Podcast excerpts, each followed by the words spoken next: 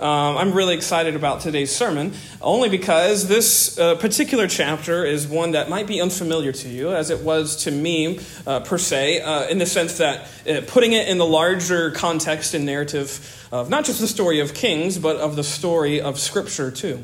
Uh, this particular passage, 1 Kings chapter 13, I would say is uh, truly identified as a head scratcher. Uh, if you read all 34 verses, uh, much of the different scenes that we're going to look at uh, seem to be uh, bring up and raise a lot of questions. In fact, I'll just be truthful with you. Uh, you will likely have uh, some unanswered questions by the end of today's sermon. And I say that up front just so that you're not surprised when you get there and there's some some questions that you have that aren't maybe perhaps answered. And I say that because I don't want you to be surprised, but I also say that because mm, this particular passage, as I've uh, really desired to study and examine it, I've found actually to be of supreme importance for you and I this morning. And not just you and I this morning, but you and I for the rest of our days.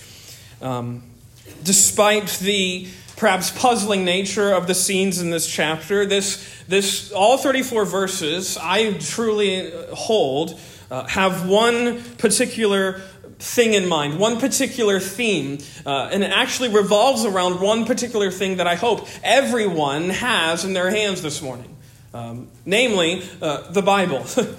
this passage uh, deals with the Word of God. Uh, and that may seem uh, uh perhaps self evident, this is the Word of God, but it concerns itself with how we handle the Word of God and how we uh, approach the Word of God. Because, in fact, in all 34 verses of this chapter, the word, uh, that phrase, Word of the Lord, is mentioned 10 times. In verses 1 and 2 and 5 and 9 and 17 and 18 and 20 and 26 and 32. Uh, all throughout this idea of the word of the Lord and how it is received, how it is perceived, and how it is accept, accepted and handled is dealt with all throughout.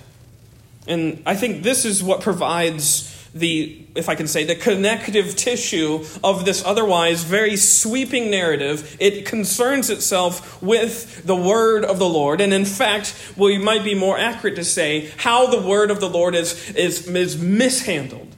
Because that's what we're going to see. In all of these scenes, we see a failure to handle and approach and receive and accept the authoritative Word of God. We see it over and over again throughout the course of this chapter and the serious consequences that come about in that failure to handle the Word of God. And that's what I want to uh, really concern ourselves with this morning is this how the Word of God is handled and the repercussions for mishandling it.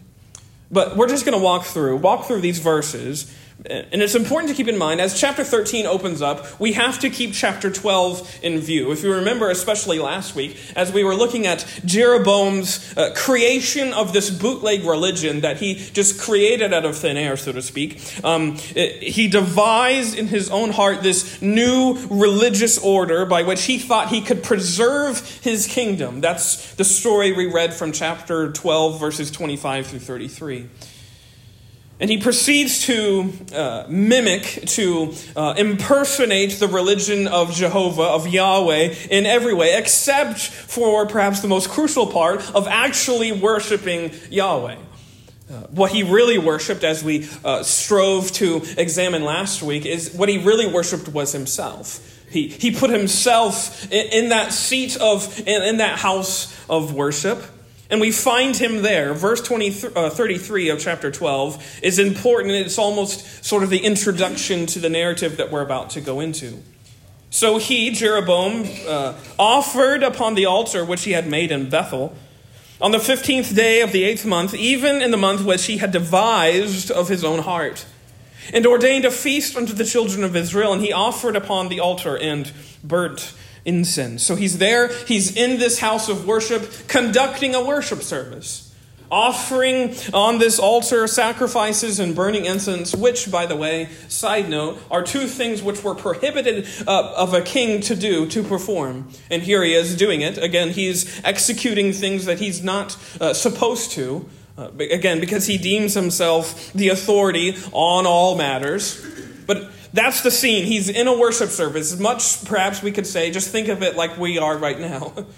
We're in a worship service. There's worship going on, and all of a sudden, in walks a man. Look at verse 2, or verse 1 of chapter 13. And behold, there came a man of God out of Judah by the word of the Lord unto Bethel. In walks this guy, this, this man of God, a preacher. He comes in, and he, he comes in with the proverbial guns blazing, with, with, and he makes a scene. This, this guy out of Judah, uh, notice verse 1 Behold, there became a man of God out of Judah by the word of the Lord unto Bethel, and Jeroboam stood by the altar to burn incense. And he, the man of God, cried, he proclaimed, he preached against the altar in the word of the Lord, and said, O altar, altar, thus saith the Lord. Behold, a child shall be born unto the house of David, Josiah by name, and upon thee shall he offer the priests of the high places that burn incense upon thee and men's bones shall be burnt upon thee. Now imagine the scene. Jeroboam, the king of Israel, and also the, the supposed religious head of Israel, is conducting this worship service and is interrupted by this enemy preacher. This preacher from Judah, he rudely interrupts this service and not just that, he has now pronounced a very strong word of judgment on everything that's going on. All that you're doing is against the Lord. All that you're doing is against his name. And guess what? There's coming a day when there's going to be this guy, Josiah, who's going to come and totally ruin all your high places and actually burn your priests on those altars. Not a very nice word that he comes in bearing. I'm sure that there were several in that crowd that were kind of like snickering at that guy, laughing at this crazy man from the south with this message of judgment. And yet, more than likely, I think they viewed this, this preacher man from Judah with a lot of disgust and disdain. How dare you? How dare you interrupt our service? but this, this preacher remains totally unfazed. Notice this, he pronounces this word, and there's probably no small amount of commotion going on. And then verse 3 and he gave a sign. The same day, saying, This is the sign which the Lord hath spoken. Behold, the altar shall be rent, be torn into pieces, and the ashes that are upon it shall be poured out. He's sure of his assignment. And he says, There's going to be a sign in this very hour that's going to come about to confirm all my words. All my words are true. He's so sure of the word that he has been given. And this is, I think, crucial to understanding this man, this, this man of God from Judah. He came, as it says in verse 1, by the word of the Lord, declaring a message in the word of the Lord. He was possessed of this mission.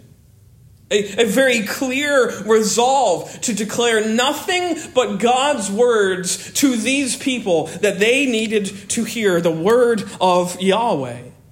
A word which, by the way, foretells the entire, as we said, ruin and destruction of, of the very altar that everyone was worshiping at and the very structure everyone was standing in. Hey, where you're standing, it's going to be nothing but ash. There's coming a day when a king is going to come and turn this place to rubble. And the preacher doubles down on that message when he gives this confirmation of a sign. A sign is coming. Jeroboam doesn't like this. Not one bit, we could say. He doesn't like this word at all, so he, he points his finger at the man. Notice verse 4 And it came to pass when the king Jeroboam heard the saying of the man of God, which had cried out against the altar in Bethel, that he put forth his hand from the altar, saying, Lay hold on him. And his hand, which he put forth against him, dried up, so that he could not pull it again to him. An insane scene. He points at this guy, saying, Seize him, get him out of this place. And as he's pointing the finger of authority, his hand is frozen. Withered of all of its strength, withered of its life, and he almost stands there pointing a paralyzed finger at this man of God. I think definitely indication that there was a truer authority in that room other than Jeroboam. a better authority in that room froze Jeroboam's hand. And then suddenly, in that moment, with a hand that's paralyzed, indicating a false sense of authority, the preacher's sign comes about. Look at verse 5. Then the altar also was rent. It was torn into pieces, and the ashes poured out of the altar, according to the sign which the man of God had given by the word of the Lord. All that the preacher had just said comes about. The altar is shattered, it's torn into pieces, and the ashes pour out of it onto the floor definitive proof that this preacher's word, this, this crazy preacher from Judah, all of what he has come and said and declared to them is true. It's certain. The, um, the, the fact that this immediate sign comes about is, is a token, it's, a, it's an indication that this future uh, uh, word of judgment is just as certain. Which, by the way, he talks about Josiah. He's not a king that would come about until about 300 years later. Uh, all the way, we have to go all the way to Second Kings to see the fulfillment of this moment, such as where we get the powerful sign that this future judgment is confirmed by how certain this immediate judgment comes about. And this moment pierces Jeroboam's heart moving him to ask for healing. Look at verse 6. And the king answered and said unto the man of God, Entreat, plead now the face of the Lord, thy God, and pray for me, that my hand may be restored me again. And remarkably, Remarkably, his request is granted, and the man, continuing in verse 6, the man of God besought the Lord, and the king's hand was restored him again, and it became as it was before. His request is granted. This plea for mercy of this false bootleg religion guy, Jeroboam, is accepted and granted. He's healed. His hand is restored just as it was before which to me, I think reveals what this entire uh, preliminary scene is all about. The, the, the gross interruption of the preacher into that worship service is an example of God's, we could say, sudden mercy or violent mercy in the sense that he's, he's doing something very demonstrable, very noticeable to get Jeroboam's attention. Something to interrupt Jeroboam's ridiculous request or, for power and position. His, his, in, uh, his stubborn, uh, stubborn sort of journey to say, I am the true authority. It was totally stopped and interrupted by this man of God who came bearing a word of God. This is an opportunity for Jeroboam to repent. It's a moment of violent mercy, of sudden interrupting mercy to say, Jeroboam, you are wayward. And did Jeroboam take it? Does he take this opportunity? Well, let's wait on that. I want to pause. Keep that in your mind.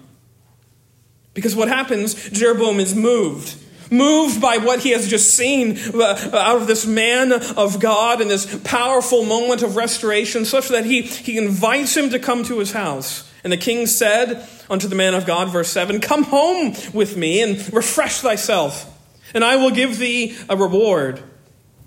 But the Judean preacher emphatically refuses this offer citing that he has been charged and directed by none other than Yahweh himself not to spend any time in this place.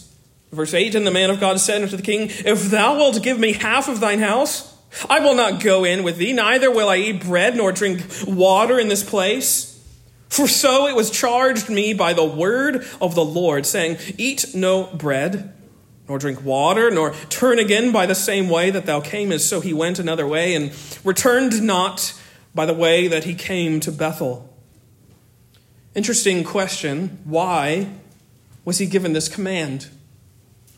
Why was this Judean prophet not allowed to spend time in this foreign place, even though he's declaring a word here? That's not particularly answered. But then the historian introduces us to another prophet. Notice verse 11. Now there dwelt an old prophet in Bethel, and his sons came and told him all the works that the man of God had done that day in Bethel the words which he, had, which he had spoken unto the king, they, them they also told to their father. This old prophet, who, who is he?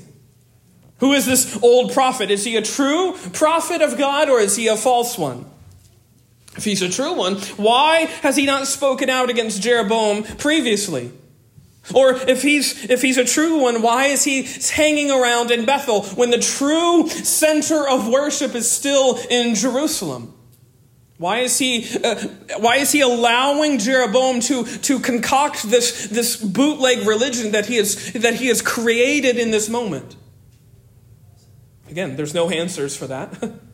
there's no answers immediately in the text for those certain questions. It's just an old prophet in Bethel who had two sons who were apparently visiting Jeroboam's church service that morning. And they saw all those events the, the man of God interrupting, the, the hand that's paralyzed, and, and the ashes that come pouring out of the altar. And they, they tell their dad about it. And this old prophet is immediately struck with finding this Judean preacher. Notice verse 12.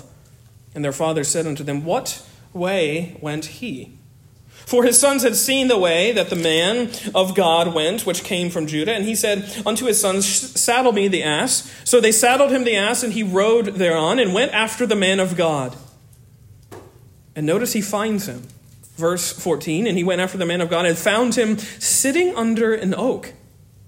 And he said unto him, Art thou the man of God that camest from Judah? And he said, I am.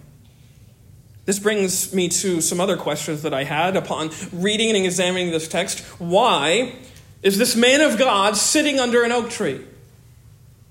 He's been duly charged by none other than Yahweh that he's not supposed to spend any time in this place, in Bethel.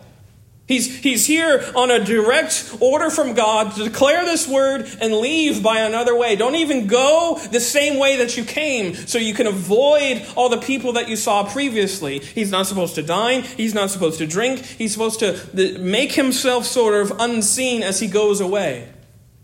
And here he is under an oak tree, sitting I don't know if he was just taking a breather. I'm not sure why he delayed. Yahweh's command seems to be uh, given with a sense of promptness to uh, not delay in leaving. So why is he sitting there? It doesn't say, it doesn't tell us.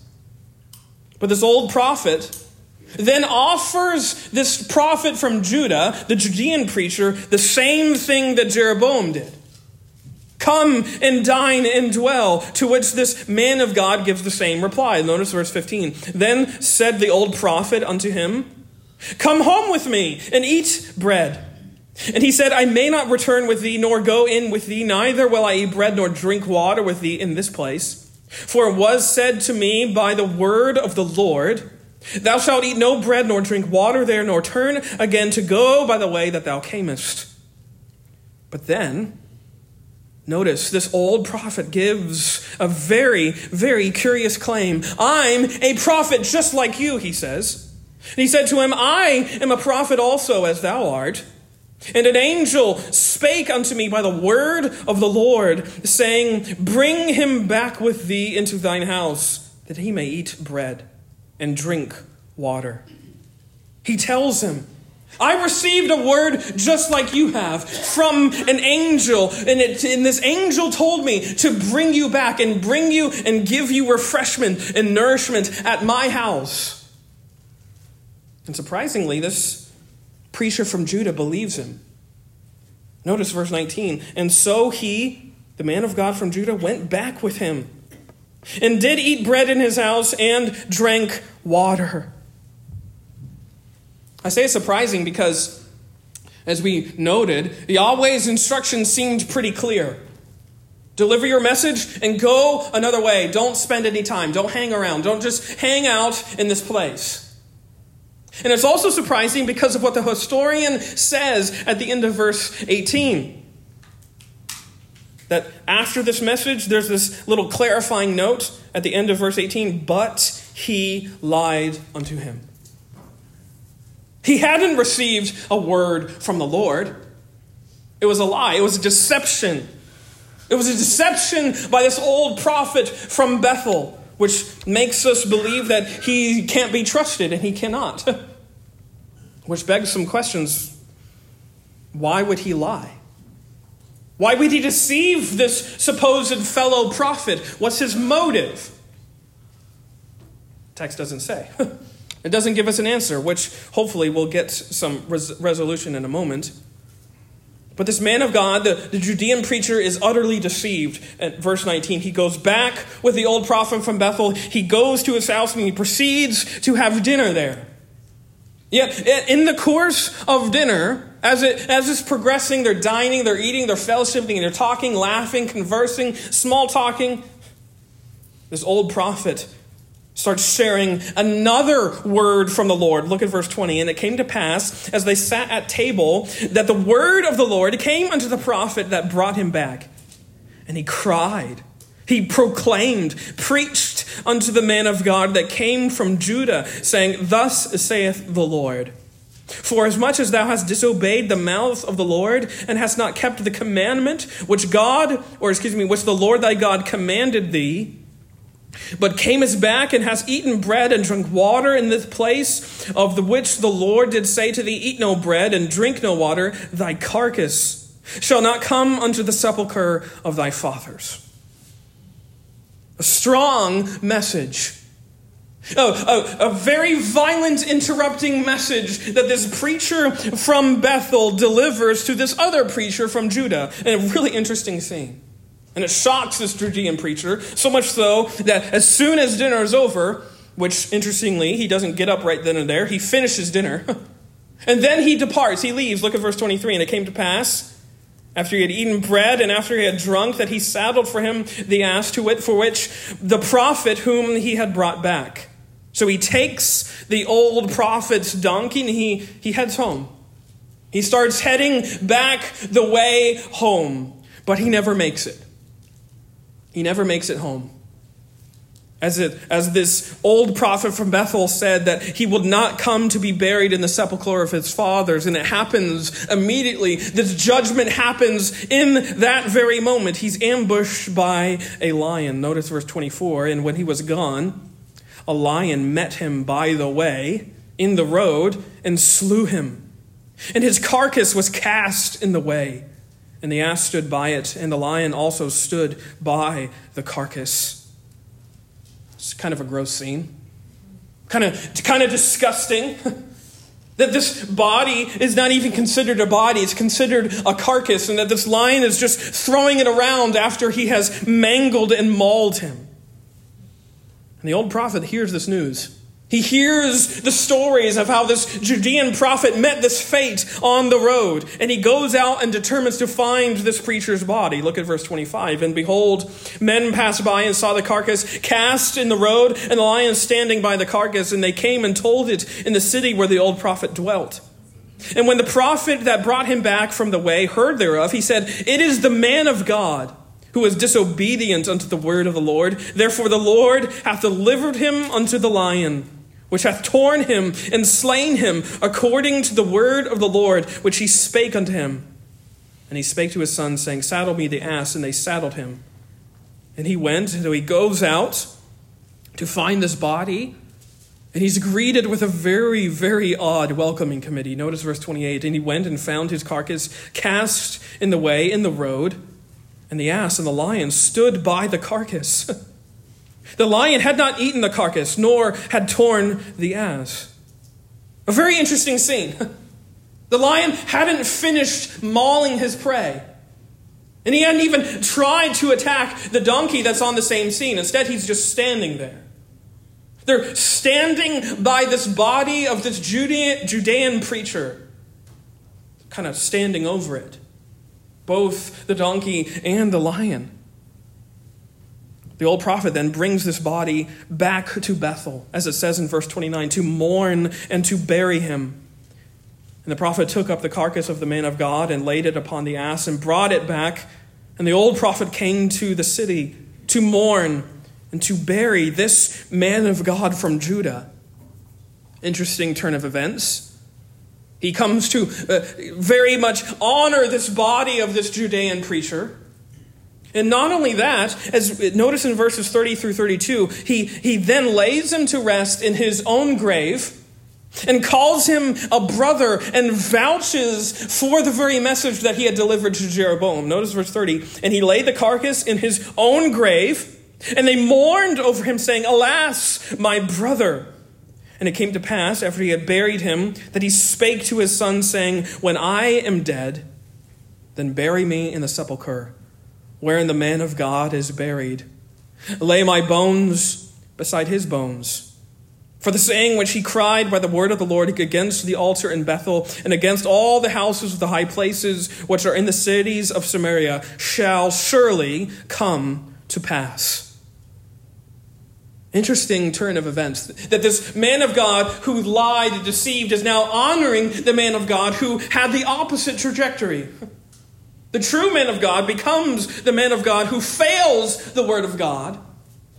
And the man of God who lied becomes the man of God who now upholds this word of the Lord. A very strange turn of events. Which is where we come back in verse 33 to what this whole thing has been about. Because what's happened with Jeroboam? The earlier part was all about this Jeroboam, the king of Israel, who has made his own religion. And what does it say about him? What has he learned as he perhaps hears about all these events? And after this thing, verse 33, Jeroboam returned not from his evil way. He didn't change one bit. He didn't learn anything. He didn't have anything let him be affected by all of the news that he hears. He didn't return from his evil way, it says, but made again of the lowest of the people priests of the high places. Whosoever would, he consecrated him, and he became one of the priests of the high places. And this thing became sin unto the house of Jeroboam, even to cut it off and to destroy it from the face of the earth. He despised God's word. He rejected God's words, and now he plunges Israel into further, deeper, darker, more deplorable sin. He plunges them even into more misery. It's a sad, I would say, disgusting sort of note to end the story on the carcass of this preacher and Jeroboam's stubborn uh, plunge into wickedness. But again, there's something that is even more tragic going on. There's something even much more of a travesty than just this preacher uh, being thrown aside into the ditch. And the travesty of this passage is that the word of the Lord has been forsaken by every single party. Did you notice that? As we were walking through, did you notice how often it says the word of the Lord came, and then the man who receives that word does the opposite? The Judean preacher, he abandoned this word of the Lord, and that ought to disturb us. A, a, supposed man of the cloth, a, a preacher, a, a prophet who came in the word of the Lord, declaring the word of the Lord, ultimately fails that word and has his body cast aside into the side of the road. But even more disturbing than that is that he let go he surrendered his grip of God's words to him in favor of a third hand, at best, word of the Lord. Remember, the old prophet from Bethel comes to him and says, God told me to tell you that an angel told me to tell you that you shouldn't go or that you should come back to my house. It's, it's third hand at best, this message from this prophet from Bethel. Instead of being true to the word that he was given, as he said, I was directly charged by Yahweh, said he lets that word go. he abandons it. And he's swiftly judged for that abandonment, as the old prophet said in verse 26. That it is the man of God. And why has this come about? Because he was disobedient. Disobedient unto what? The word of the Lord. He was disobedient to it. He had rejected it. He had discarded it. Such is why this lion of judgment comes upon this man of God. And that might strike us as a very severe form of punishment. he just made a mistake, right?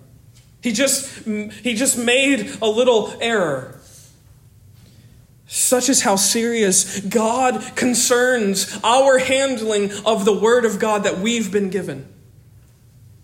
I'm not trying to say that to scare you, that you're going to be met by a lion when you leave church today.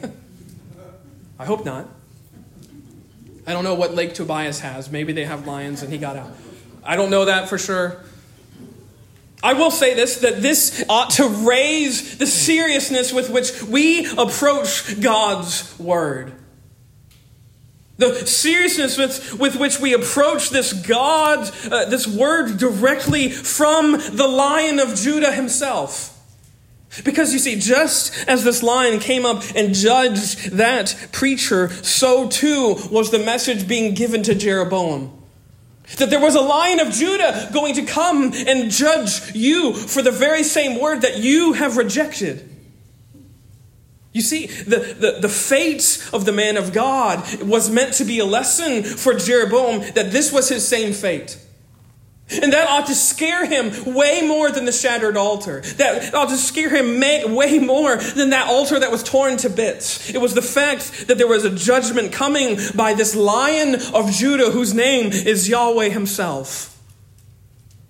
And yet, Jeroboam, as we find him at the end of this passage, is stubbornly resolved to go his own way, to do his own thing, to still be the authority in this bootleg religion that he has crafted for himself. He treats God's words with disdain, with disregard and contempt. He doesn't have he doesn't let any of himself be affected by it, moved by it, changed by it.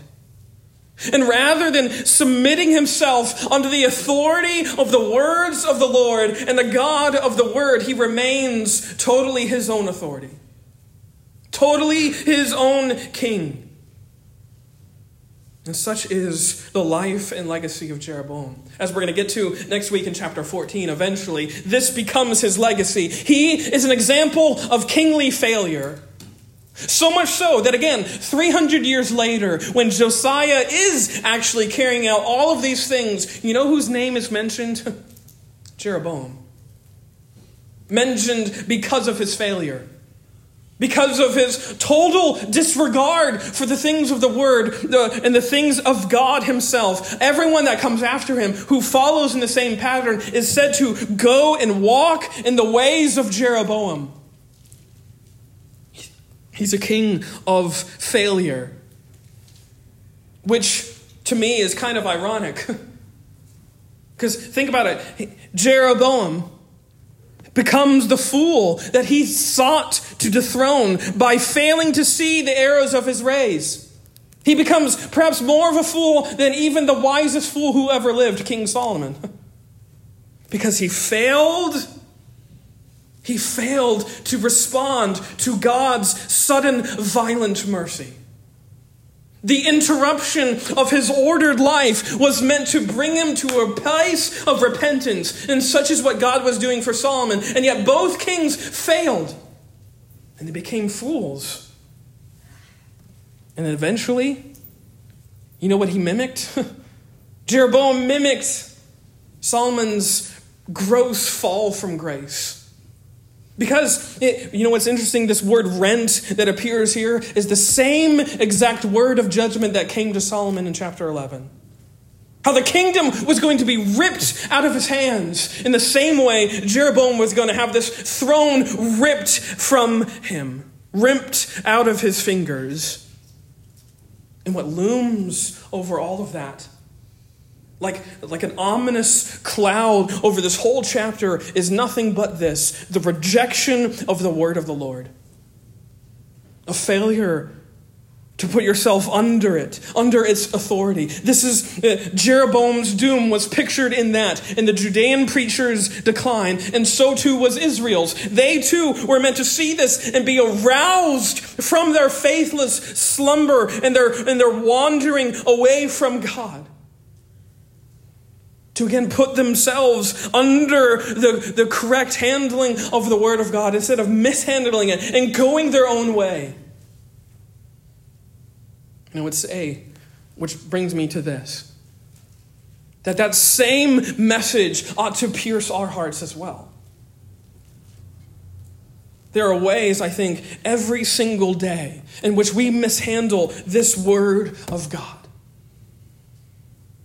Actually, I think that's, if I can say, the, the elemental problem with the American church is nothing but the fact that this word of God is considered old wives' tales, it's fables, it's not entirely true. It contains parts of things that are true. It, it actually just is, is about morals and it's about life lessons and all those certain things, certain things in which th- that's the ways I think this word is, is mishandled.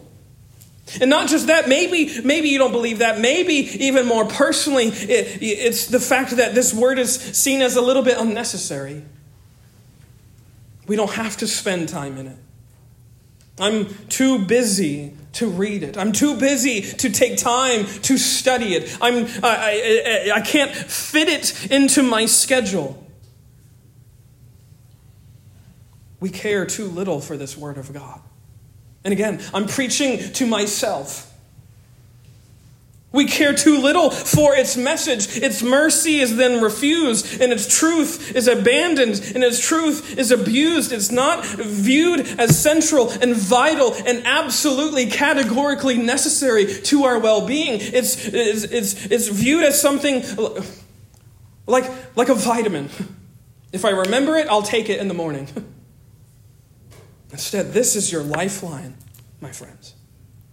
Your lifeline to everything that is your true and only hope. We read it if we get around to it.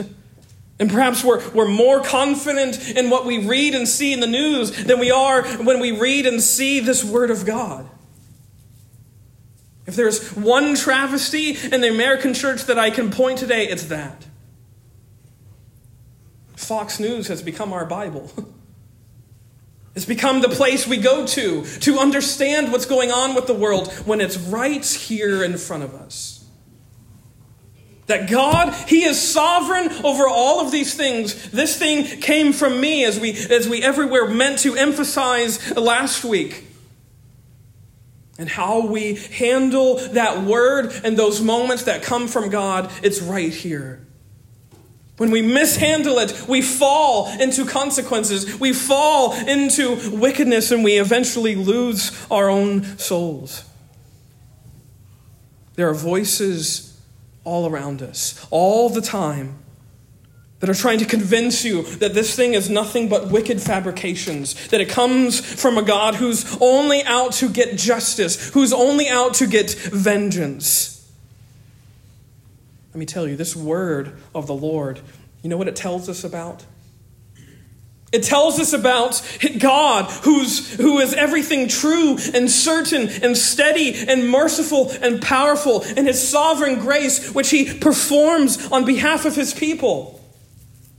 In short, it tells you about nothing but the Word of God who became flesh to die for those in the flesh. This Word of God tells you about your only true and good and, uh, and only Lord, Jesus Christ. It's a word which reveals the Word Himself, which is what this whole thing is all about. This is what church is all about. This is why we are here worshiping. Because when we are here worshiping, we are made to honor and prize and surrender and treasure this God of the Word. By what? By this Word of God being proclaimed as true and certain and authoritative. Which leads me to just ask where are you mishandling this word of God this morning? Like Jeroboam, are you refusing to see and notice and respond to those violent moments of God's mercy? Or are you, are you being made to question it because of outside voices that say, uh, say that you can't trust the words that you've been given?